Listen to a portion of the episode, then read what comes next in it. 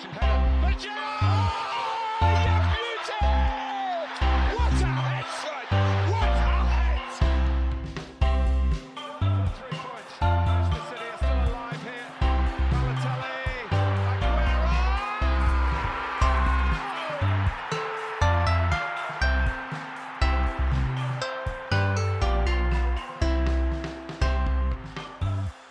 Ladies and gentlemen, and Corner Kick fam, welcome back. It's been a long international break that's felt like far more than 10 days. But alas, here we are. I'm Nathan Strauss, joined as always by a man who has finally been able to get his packages out of his Amazon locker. It's Caleb Rhodes. Dude, we need like an Amazon whistleblower. Where's the Frances Haugen of Amazon, but specifically from the Amazon locker division? Something's going on there. Is I Is like- Wayfair involved?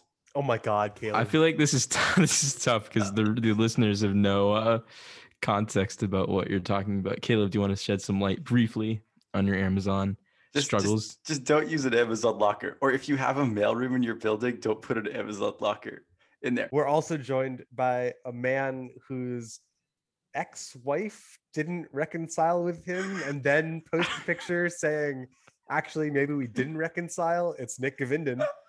I thought for a second you were talking about like my ex-wife, which I've never been married, so it would have been very confusing if that had been addressed to me. But yes, with all the big news in the soccer world that has been, you know, being fed to us over the past few days, one of the more peculiar stories has been the ongoing feud between Mauro Icardi and Wanda Nara, his domestic partner. Um, and yes, they seem to be having a very public feud over social media. Uh, is both very sad and also slightly entertaining. If you want to go see that play out in real time, yeah, I mean, football is one of the greatest soap operas in the world, and you know that that continues to be the case with Maro and, and Wanda, I guess.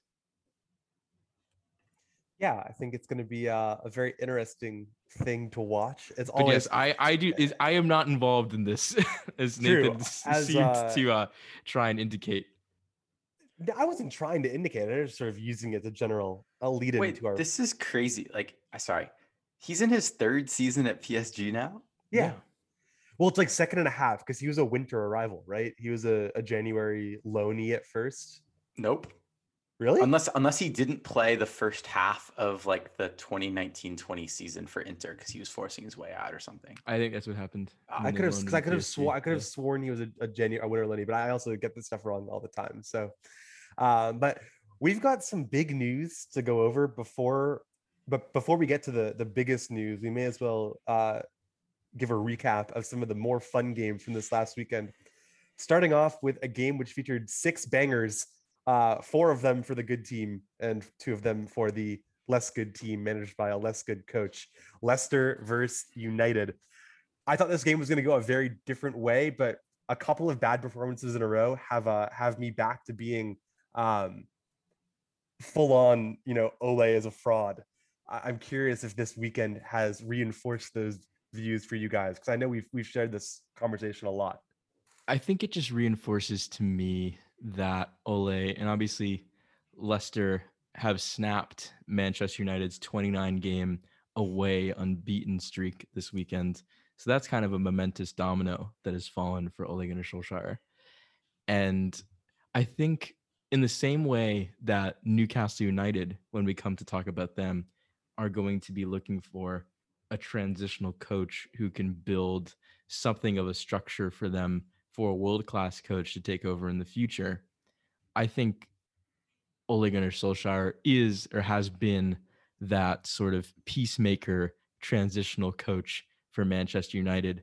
And I think in a lot of ways, this all goes back to the final in Gdansk against Villarreal, you know, that epic penalty shootout loss. And I think that was probably the time for Ole to step aside as United coach. I think that was probably the pinnacle of what he was going to be able to do for this club. But now he's like really in it, where he's having to find a way to figure out how to integrate Cristiano Ronaldo, who's been playing very poorly. The goals seem to have dried up for him. uh, in the past few games. Mason Greenwood, who scored a brilliant goal in this game, but is still being shunted out wide to the right.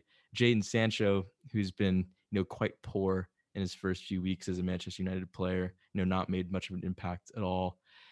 And he's still trying to find a way to integrate those players in the side with Bruno, with Pogba, with Anthony Martial, with a returning Marcus Rashford. There is just a lot of hands in the basket now for Ole to manage. And it's getting to the point where he's even upset Marcus Rashford with his comments to the press about you know Rashford needing to focus on his football, quote unquote, which I, I, suppose was supposed to be kind of a very tender comment, but it turns out, like in David Ornstein's reporting today in the Athletic, that it's really upset Rashford, and so now even Ole's man management skills, which are kind of the thing that he's best at in his repertoire as a coach, seem to be backfiring against him. I just think it's all really adding up for a season where United have invested so much into the team that they really need to be contending for a Premier League title with Liverpool, City, and Chelsea, and they're just not because of the limitations of their coach. And I think it's time to, and they're not going to sack him because United are very slow to sack coaches.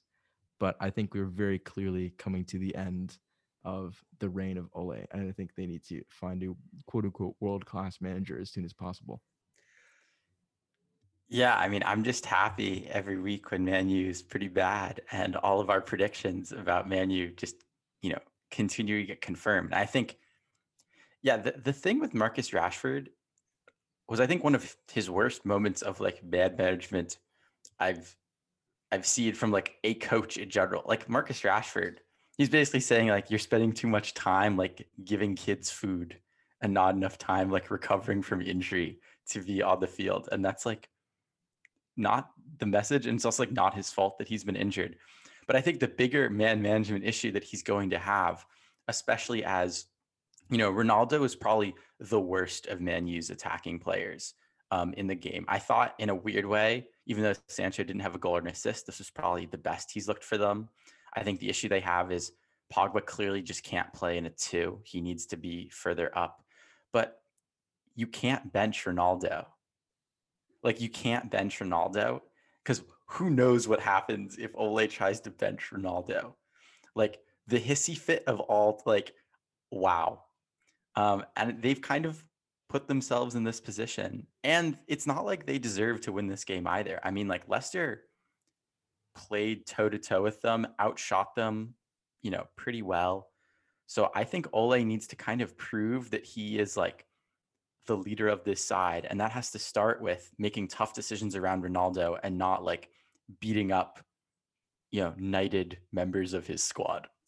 Yeah, Um, well, this is a like- Leicester team that had been really struggling too. They had had some really poor form over their first 10 games of the season um, across all competitions. And then Greenwood's goal early on was fantastic. Like it was just a banger. It's the kind of goal that he scores like three or four times a year. And you're like, dang, I wish he could score other goals that weren't like him cutting in to the left. He's sort of like a young, less good Robben in that it's his only real finishing move. It's just like he's so good at shaping the ball like that. But then, you know, Tielemans had his goal, and Harry Maguire was really bad, like really, really bad. It was one of his worst games, I think, with United. It was one of his worst games, United shirt, but also alternatively, it was probably one of his better games for Leicester City.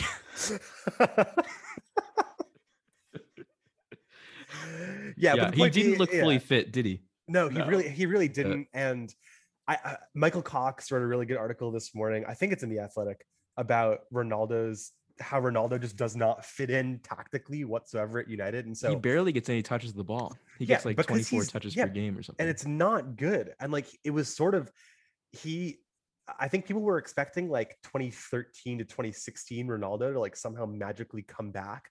And it's just that's just not the player who he is. And it's totally detrimental to the way United play. Like even Cavani, I think offers more to their team when he's in the starting 11. But obviously you can't I mean you just can't bench Ronaldo because it would be like the ultimate uh whatever the opposite of a power play is. Like um it would be shooting yourself in the foot with like the biggest shotgun ever like he is so so beloved for whatever reason um so yeah i think it's there's some some interesting dilemmas there and personally i hope they drag it out as long as possible because it's just hilarious to watch I think they will because United and Joel Glazer specifically are so slow to make any real changes at like sort of the executive suite level. Like you look at how long it's taking for Ed Woodward to step aside after it came out like several months ago that he'd be leaving the club. And you look at how long it took for them to sack Louis Van Gaal, to sack Jose Mourinho, to even sack David Moyes. And they kind of wait for assurances to go down before they sack coaches. Like with Moyes, it was the assurance that the team was not going to make the Champions League. With Van Gaal, it was the same. With Mourinho, I think they let him hang on for a long time so that it would be less expensive for them to let him go. And I think for Ole, who they just gave a new contract to, this team is going to need to be performing at like a, a bottomed out, a truly bottom of the barrel type of way for them to make any sort of change at the managerial level which for United fans is probably just going to frustrate them even more. Well, do we want to use that? Uh, do we want to talk at all about Liverpool making Watford feel like they were uh, dead and and never to come back alive think- briefly? Just because Mo Salah had the nicest assist of the year. Uh, Nick, do you want to just and the indulge us? nicest goal of the year, honestly. Yeah, actually, he probably had both, honestly. But I'm interested to hear what you guys think because Caleb and I actually had hung out for a bit yesterday, which was fun. But um, we were talking about Mo Salah, and I think we kind of came to the consensus that like right now, you know, sitting here October 18th, 2021, Mo Salah has claim to like the form player in all of the world right now. You know, he's got 11 goals and assists on the season. He's scoring some of the most incredible goals that like you it'd be kind of nearly impossible to even replicate in FIFA. You know, particularly the, the two against uh the one against Watford and the one against Man City, where he just deleted Aymeric Laporte and he took on basically five Watford players and managed to find the back of the net. This guy is playing some of the most absurdly brilliant soccer I've certainly ever seen anyone play in the Liverpool shirt, perhaps second only to Luis Suarez. And it's like Liverpool need to sort out his contract immediately because you can't. This guy is going to be a 25 plus season goal scorer for this team for the next two to three years, perhaps even four years, because this man is like one of the fittest people on the planet. And I think the club essentially, I'm not saying like give him what he wants, but I think FSG need to be far more lenient in their kind of negotiating practices than they've been with like the Gini Wijnaldums and the Emre Cans of the world. And Mo Salah is going to go down as a club legend. He's going to go down as a Premier League legend, and they need to find a way to keep him at the club for the, an extended period of time. They cannot let him walk, and they cannot let him become unhappy because look at what he's doing right now. When like there is a bit of that in the air, and imagine what he's going to be able to do when he's like fully comfortable. he is he is the form player in the world right now. Um, Maybe maybe one other player would be Benzema. Would be Yeah. the Yeah, closest other player. Lewandowski is probably up there too, I think, but it's hard to measure those comparisons because Salah is doing it against every team in the world in and in the Champions League, and the competition isn't always equal. But, anyways, Liverpool 5 0 winners at the weekend.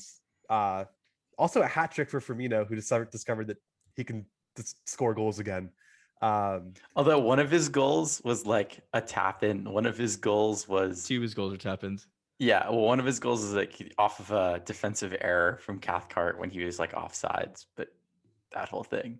I think it just goes to show you how last season we were all talking about how good Liverpool were going to be with like the additions they made to the squad, you know, Thiago, etc. And then everyone got injured, and United got a taste of what it was like to, you know, have some of their first choice center backs injured this weekend. And it's not fun, and it really inhibits the full potential of your team. And now Liverpool are operating at close to full potential, and it's really scary for other teams in the Premier League, and they can score a lot of goals and they can create a lot of chances, and they can do that while keeping clean sheets. And I think as Virgil van Dijk, you know, slowly comes back to his best, Joel Matip has been probably in my money like the form defender in the Premier League. He's been unbelievable uh, to start this season off. Trent Alexander Arnold was immaculate in his return from injury. This Liverpool team is going to go the distance to contend for the Premier League. I think, you know, barring any another injury laden catastrophe in mid-season. Um, and we'll see how things go around AFCON as well. But I think if Liverpool are able to plan it out well and, you know, budget their resources and find a way to rotate effectively, I think this team can challenge with Chelsea and City Yeah. come May. Yeah, Yeah. I guess, and elsewhere around the elsewhere around the league, there wasn't a whole lot going on. Uh, it wasn't the biggest weekend for massive clashes. You had City beating Burnley only 2 0 this time. Chelsea sort of squeaked by Brentford in a game where Brentford actually outcreated them about 2.5 to 1, and Edouard Mendy made like six fantastic saves. Some absolutely ridiculous saves. Uh, you had Wolves scoring three goals in the last what 28 minutes or so. Uh, oh, the last actually less than that. It was in the last like 15 uh, minutes to to come back in the the Midlands Derby against Villa. Yes. And uh, but I, I actually didn't watch that game, believe it or not. Uh, so I guess we can that leads us into the uh, the final match that we can discuss. Not Arsenal drawing with Palace because that game sucked enough of the life out of me today. There's nothing worse than being sick and debating whether or not to take a nap, only to say, screw it, like I'll stay awake, I'll watch Arsenal, and then like 45 minutes in being like, crap, I should have just taken the nap. But anyways, Spurs and Newcastle were playing. Uh, it was the first game since Saudi Arabia's public investment fund uh, had been approved to take over the club from And Mike Ashley. Reuben Brothers and Amanda Staveley, but obviously the, But the there's one- Public yeah. Investment Fund is the main, you know, source of contention. Yes, they are worth almost a hundred billion dollars, making uh, them far and away the most lucrative owners of any Prem team. Um, there's obviously incredible uh, ethical concerns with uh, things that Saudi Arabia has done, as we've talked about on this podcast for like literally two years now. Um, you know, we had a whole episode focused on this rumor during um, when play was halted before the COVID shutdown but it went through kind of in an instant. Like literally, we went from hearing no news about it to 24 hours later, uh, Martyn Ziegler of the Guardian just confirming that it went through. Um, where do you guys want to start with our discussion of this? I mean, maybe we should talk about the game first, and then we can talk about Saudi Arabia. Like work work our way backwards, forwards. I don't know a, a direction. Um, I mean, in terms of the game, Spurs looked, I, I, I suppose, livelier than they have recently. They're still minus three goal difference on the year, but they're fifth place in the league now. They still have five wins in eight. Somehow they pretty much either win or lose every game, which probably has made it difficult for us to analyze them. But good to see Kane on the board. Good to see uh, Son on the board. And I will say, I, I think I've been a little initially like critical of like Skip getting all these minutes, but I don't think I appreciated that, you know, he was very good in the championship last year and was in the championship team of the year. So he's definitely kind of earned these minutes, although I still have questions about, you know, why Lo Celso barely gets a look in. And it's kind of crazy in this game, uh, Nuno made zero subs at all. Um, so I think he's kind of starting to settle on who his go-to team is. Um, but they're actually doing better than, you know, I think you might have guessed. Like I think if I asked you guys, where do you think Spurs are in the table? We'd all probably say like seventh or eighth, like Yeah, I would say eighth. reflexively. But they're in fifth, behind Brighton. So like they're functionally in fourth, right? So Spurs. And they also started Romero, which is a move that we've been advocating for for a while. Right. Uh, also, want to shout out Eric Dier and Sergio Reguilon for Yes. Mm. stop so a, a fan a newcastle fan went into cardiac arrest and people in the crowd alerted Reguilon and Dier and they made sure to talk to the referee to get the physio with the defibrillator into the stands and basically save a life because the fan ended up being in stable condition at the hospital um, but it takes a lot of i think awareness but also a lot of courage to stop the game um, and like sort of try and get the referee to notice this and i think the match was actually officially like abandoned for a long time before being resumed. So props to them. I think Um, obviously, and there was two- also the um the doctor in the Yeah, stadium in the sta- in the who as well. administered CPR and who probably like heavily Yeah. contributed to saving this fan's life. And, and this is like just a reminder like this is the second you know cardiac incident involving soccer football that we've seen you know in the past few months obviously the most prolific being that of christian eriksen during the euros. And i think it is just kind of a reminder that this is just a sport and it's entertainment. And we're gonna we're gonna, we're about to talk about something that is very much not you know in the entertainment side of things very much has like a human cost associated with it in saudi arabia. But I think this is just a reminder that like uh the the just the, like how fragile this thing that we watch every week is at times, you know, in comparison to um you know livelihood and things like that. Like it was a I'm, I always am kind of like struck by moments like these that they kind of come out of nowhere and are very scary and you kind of watch them play out in real time because this it becomes so intimate and things like that. But yeah, like props to Reguilon and Dier who I think you know, acted really decisively and quickly. And shout out to the, that Newcastle fan who was a doctor as well. It was just Also, amazing, also amazing to witness. Yeah, Give but it- obviously it wasn't just the match that played out that had you know far-reaching implications. People thought there was going to be a change at the helm of newcastle. Transfer markets already put out a graphic with like every single transfer rumor for players who have been rumored to go to newcastle and it's all over the place. It's players like Hamas, it's players like icardi uh, it's basically anyone who you can imagine has been linked to a big club in the last year and a half. Players with stature um, who could possibly be tempted to basically rebuild a fallen giant because it was before our time really that newcastle were a powerhouse it was the Shearer days it was you know the the kind of performances that inspired the film dream to be about Kevin Keegan is manager. yeah it was a long time ago um, and so we don't actually know those or i don't at the very least remember Well, those let's let's, glory let's days start at the beginning. Let's start at the beginning, right? So the takeover goes through, you know, while we're on a bit of an international hiatus. The, you know, set. Well, I think Nathan, you indicated that we had discussed, you know, the implications of Saudi Arabia being involved with the Premier League, um, and know, MBS in particular, right? Yeah. This the the Saudi Public Investment Fund who are backing this initiative are chaired by MBS as well as you know several other Saudi ministers of government. And you know before we even talk about you know the football implications of this, I think it is really important to highlight the fact that the Premier League, you know, we're several days removed from this takeover being official. Um, Amanda Staveley and the other gentleman involved in this takeover. I'm forgetting his name, but they were at the stadium. You know, they were met with kind of a, a rapturous reception from the Newcastle faithful. It was the first time St. James's Park had been fully sold out, you know, without Newcastle having to give like a heavily discounted ticket rate or like tickets away in uh, the Ashley era for a very, very long time. The excitement for this was, you know, you could see it splayed everywhere on social media from Newcastle supporters to the sense that the Newcastle supporters trust their poll of pro takeover or anti takeover was 94% pro takeover. Like there's a heavy, heavy amount of excitement from this for this from Newcastle supporters. And some of it was a bit kind of like harrowing to witness, you know, like the Newcastle fans dressing up in kind of like mock Arabian garb going to the stadium or like celebrating out in the streets of Newcastle with, you know, that stuff on.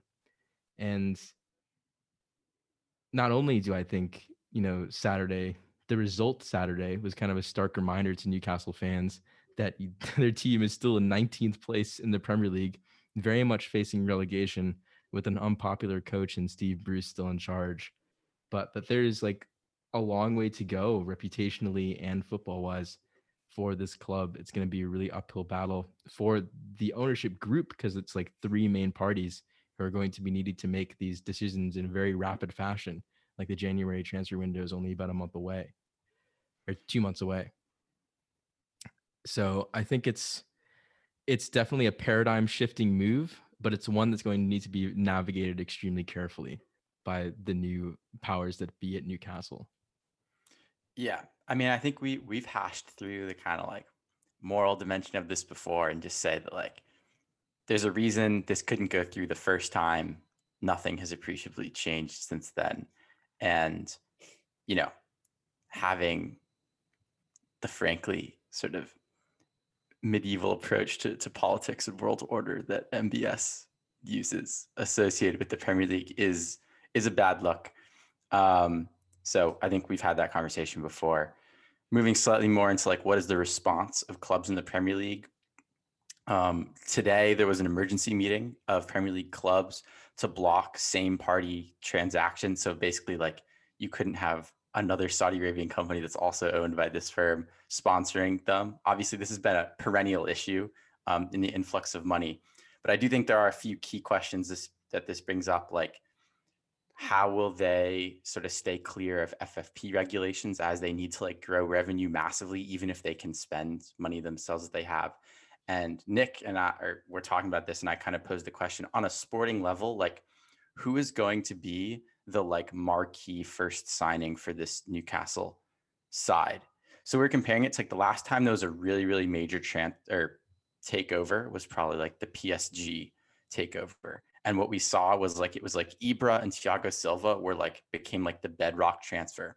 But obviously, Ligue 1 is a very different proposition than the Premier League, where there are already arguably seven teams that think that they're top four teams, and this would make it eight teams.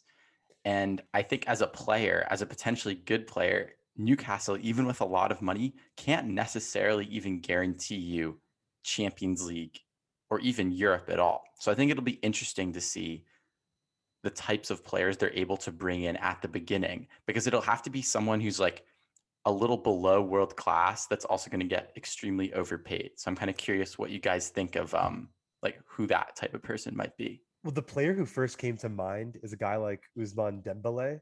Like I think it would be smart if Newcastle and their new ownership targeted players who were young at clubs that needed an overpay. So Barcelona obviously need the cash influx right now. Um, I think a guy like or even Ozan- Coutinho. yeah, or even Coutinho or a guy like Ozan Kabak had not been transferred this last window. Like clubs that are in clubs that ha- basically can that, that can be made an offer that they can't refuse.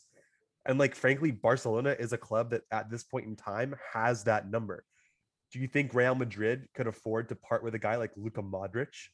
Like what if what if Newcastle came in and were like, look, we'll give you like 85 million and we'll make Modric like the highest paid player in the world for like two years. Like I'm just I'm just bouncing ideas out there. Um, but I do think you make a good point, Caleb, because having quality players isn't going to be enough for them to become competitive in the Premier League. And that's been shown time and time again by this United team, for example. And think about the amount of spending that would need to be done to get Newcastle to a valuation similar similar to that of like Leicester or of United or even of Spurs, who I think have the least valuable squad of like the big six right now, maybe Arsenal. It's it's it's a considerable amount. And so first and foremost, they need a coach. And I Right. think the fact that Brendan Rodgers said no um, is, or allegedly said no, is huge because you can put as much talent um, on one team as you want, and Steve Bruce isn't going to get you anywhere. You know, so I think not only do they need a coach, but they need a coach and even more importantly, perhaps a director of football who is going to be in line with the visions of the Saudi Public Investment Fund, of Amanda Staveley, and of the Reuben brothers. Like there's three hands in this pot that are going to need to meet very, very quickly in order to determine the direction that they want to go with this football club.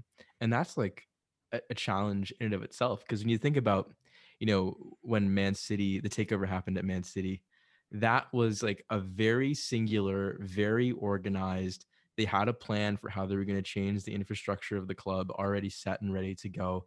They had people who were going to be the focal points of, you know, that project. Um, you know, Khaldoon Al Mubarak and those those people who are still at the club today. Same deal with PSG. You know, Nasser Al Khelaifi has been there for quite a long time. You know, he lives in Paris. He's in charge of the day-to-day operations of that club and has been for quite some time. Like with Newcastle, they're essentially doing this on the fly. Like they're going to need to make these decisions in in the middle of a season where like they are fighting to stay in the Premier League. You know, I checked the odds today. Newcastle are still pretty much two to one to be relegated this season. Um, and the infrastructure of the club is by far worse than what Man City inherited, and definitely of what Chelsea inherited when Roman Abramovich took over. Newcastle's training facility is by far, you know, the least advanced in the entirety of the Premier League. You know, their youth academy has been poor for quite some time. You know, the Longstaff brothers are probably, you know, the shining stars of the academy in the last few years. And even they, you know, they're not like Premier League world beaters by any means. So it's like Nathan said, like you're going to have to sink so much into this project and they're going to need to do it soon in order for them to not go down and they're starting this infrastructural rebuild in the second division which makes their investments you know way less profitable you know Yeah, and and not to mention that their managerial decisions from on high have been really poor.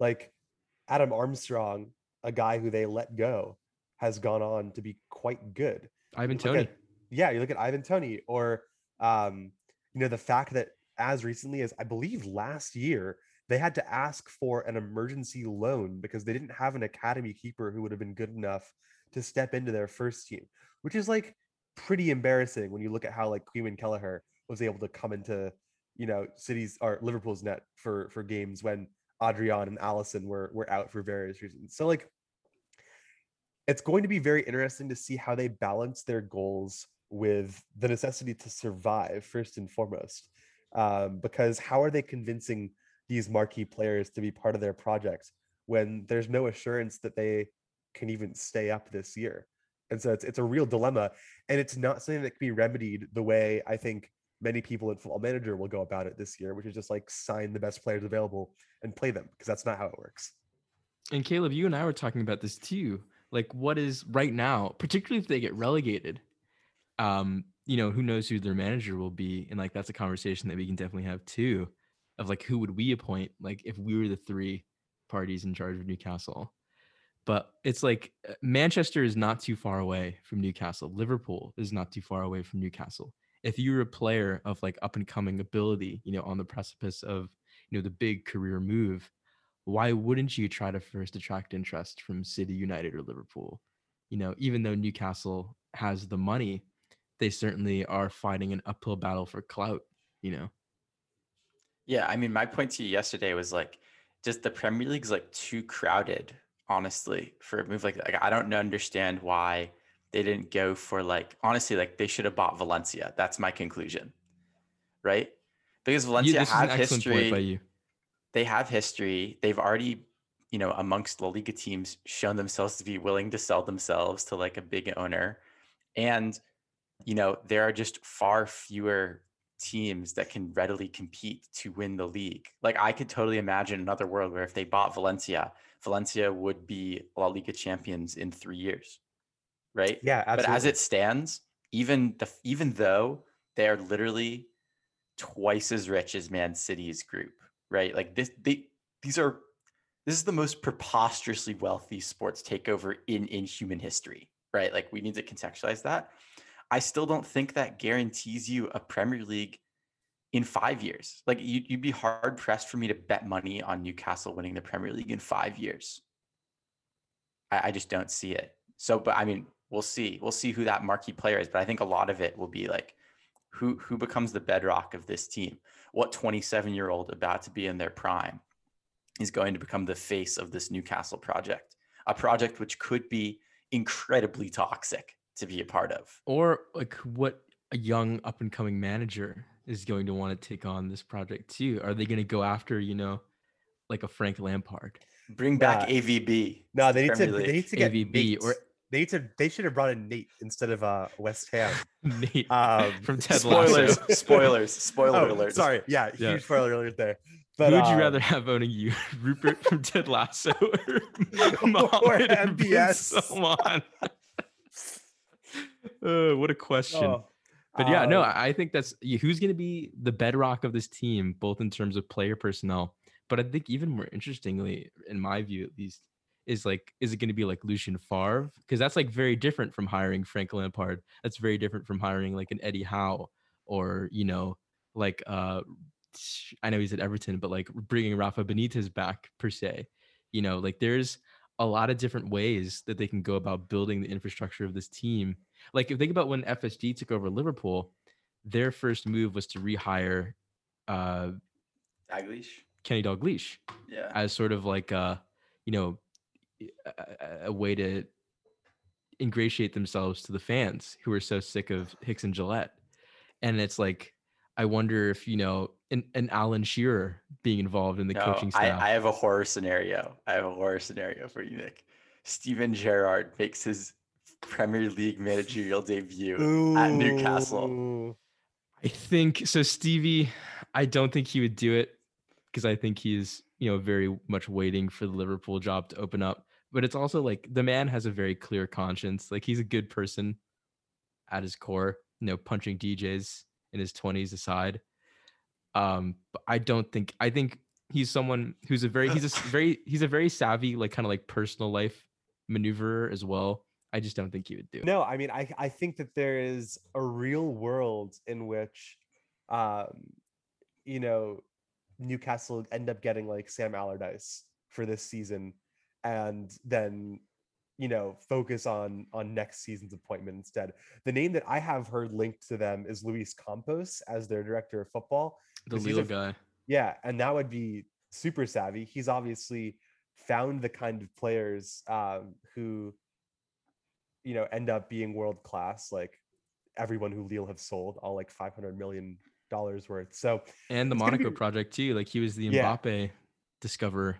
yeah, so I mean, there is sort of a situation too where like, I, I don't know, I, I don't think that they have the clout to pull in any of the big impending free agents um, for this upcoming year.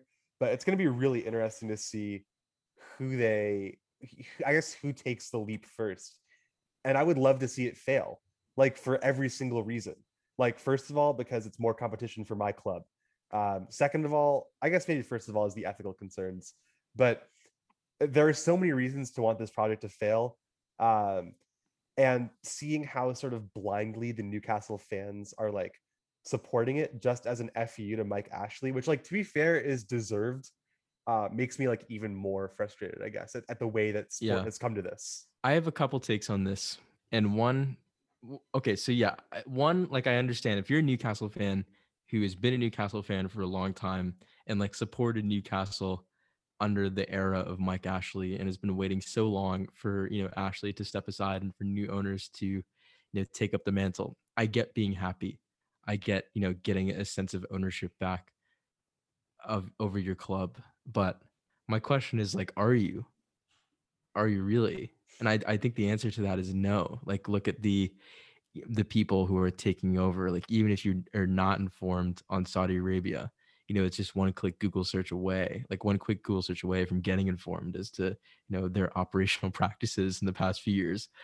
And like my advice to Newcastle fans is like you can support Newcastle without supporting Saudi Arabia. Like they do not need to be one and the same, even though they are, and they will be linked, you know, for however long Saudi Arabia decides to own Newcastle. But I think you can you can go about you know supporting the team, supporting the players, you know, supporting Allan Saint-Maximin, Joe Linton, Callum Wilson, and not you know show up to St. James's Park in like full mock Arabian attire, you know. Yeah, and I think there's also another point to be made, which is that like billionaires in general are fundamentally bad and exploitative to a certain degree.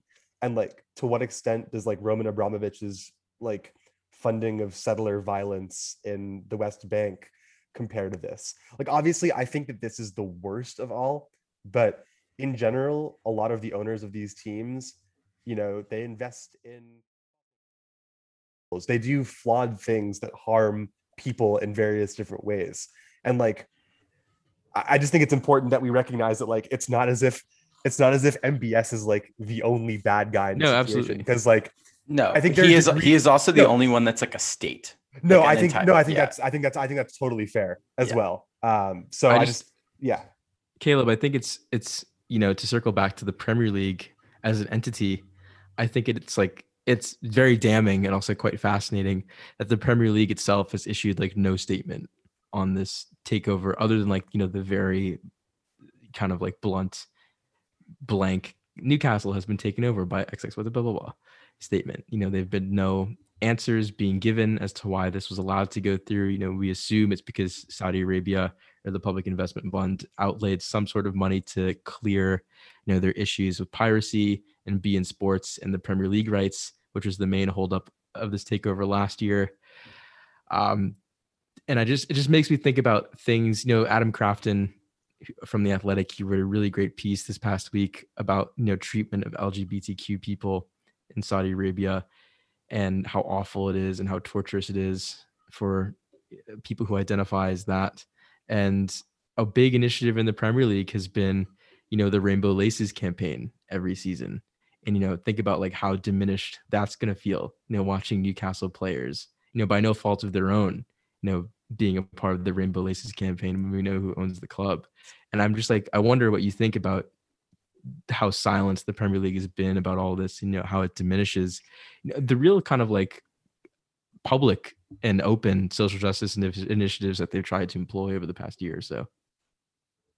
I think we've known that they don't really care for a long time. I, think so too. I, I mean, I think, I think, this is the biggest flaunting. With the I, yeah, I think with the exception of probably the WNBA and the NBA, major sports leagues across the world generally adopt these social platforms as a reactionary measure to retain fans rather than um, you know as a core belief and it's sort of just a sad consequence it's no different than how companies will change their avatars to incorporate a rainbow flag during pride month yep. it's rainbow capitalism and it's crappy and it's terrible um, and this is just going to be one of the more pronounced ways in which um, we get to see this but like you know the Kroenkes have donated to um, you know politicians who are very sort of anti-choice, et cetera, et cetera, because they are American oligarchs, which is sort of what you do.